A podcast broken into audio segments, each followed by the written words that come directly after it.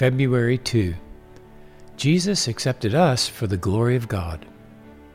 Welcome to today's Live to Love Scripture encouragement. We're reading from Romans chapter 15, verse 7. Therefore, accept one another, just as Christ also accepted us, to the glory of God. We're encouraged today to accept our brothers and sisters with their weaknesses as one aspect of living to love with Jesus. Therefore, means that this encouragement reasonably flows out of our glorifying God with one voice.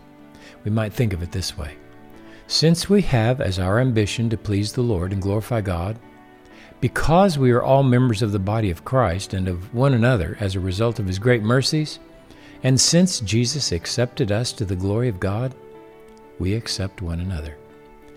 Thinking of this truth of accepting one another this way is encouraging. Jesus is accepting us all for the glory of God, and we accept one another with Him.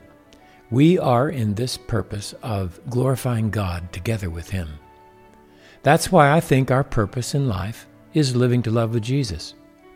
Accepting us on that basis of God's mercy and grace is how Jesus glorifies His Father. So we also accept one another as the outworking of the gospel. Therefore, accept one another just as Christ also accepted us, to the glory of God.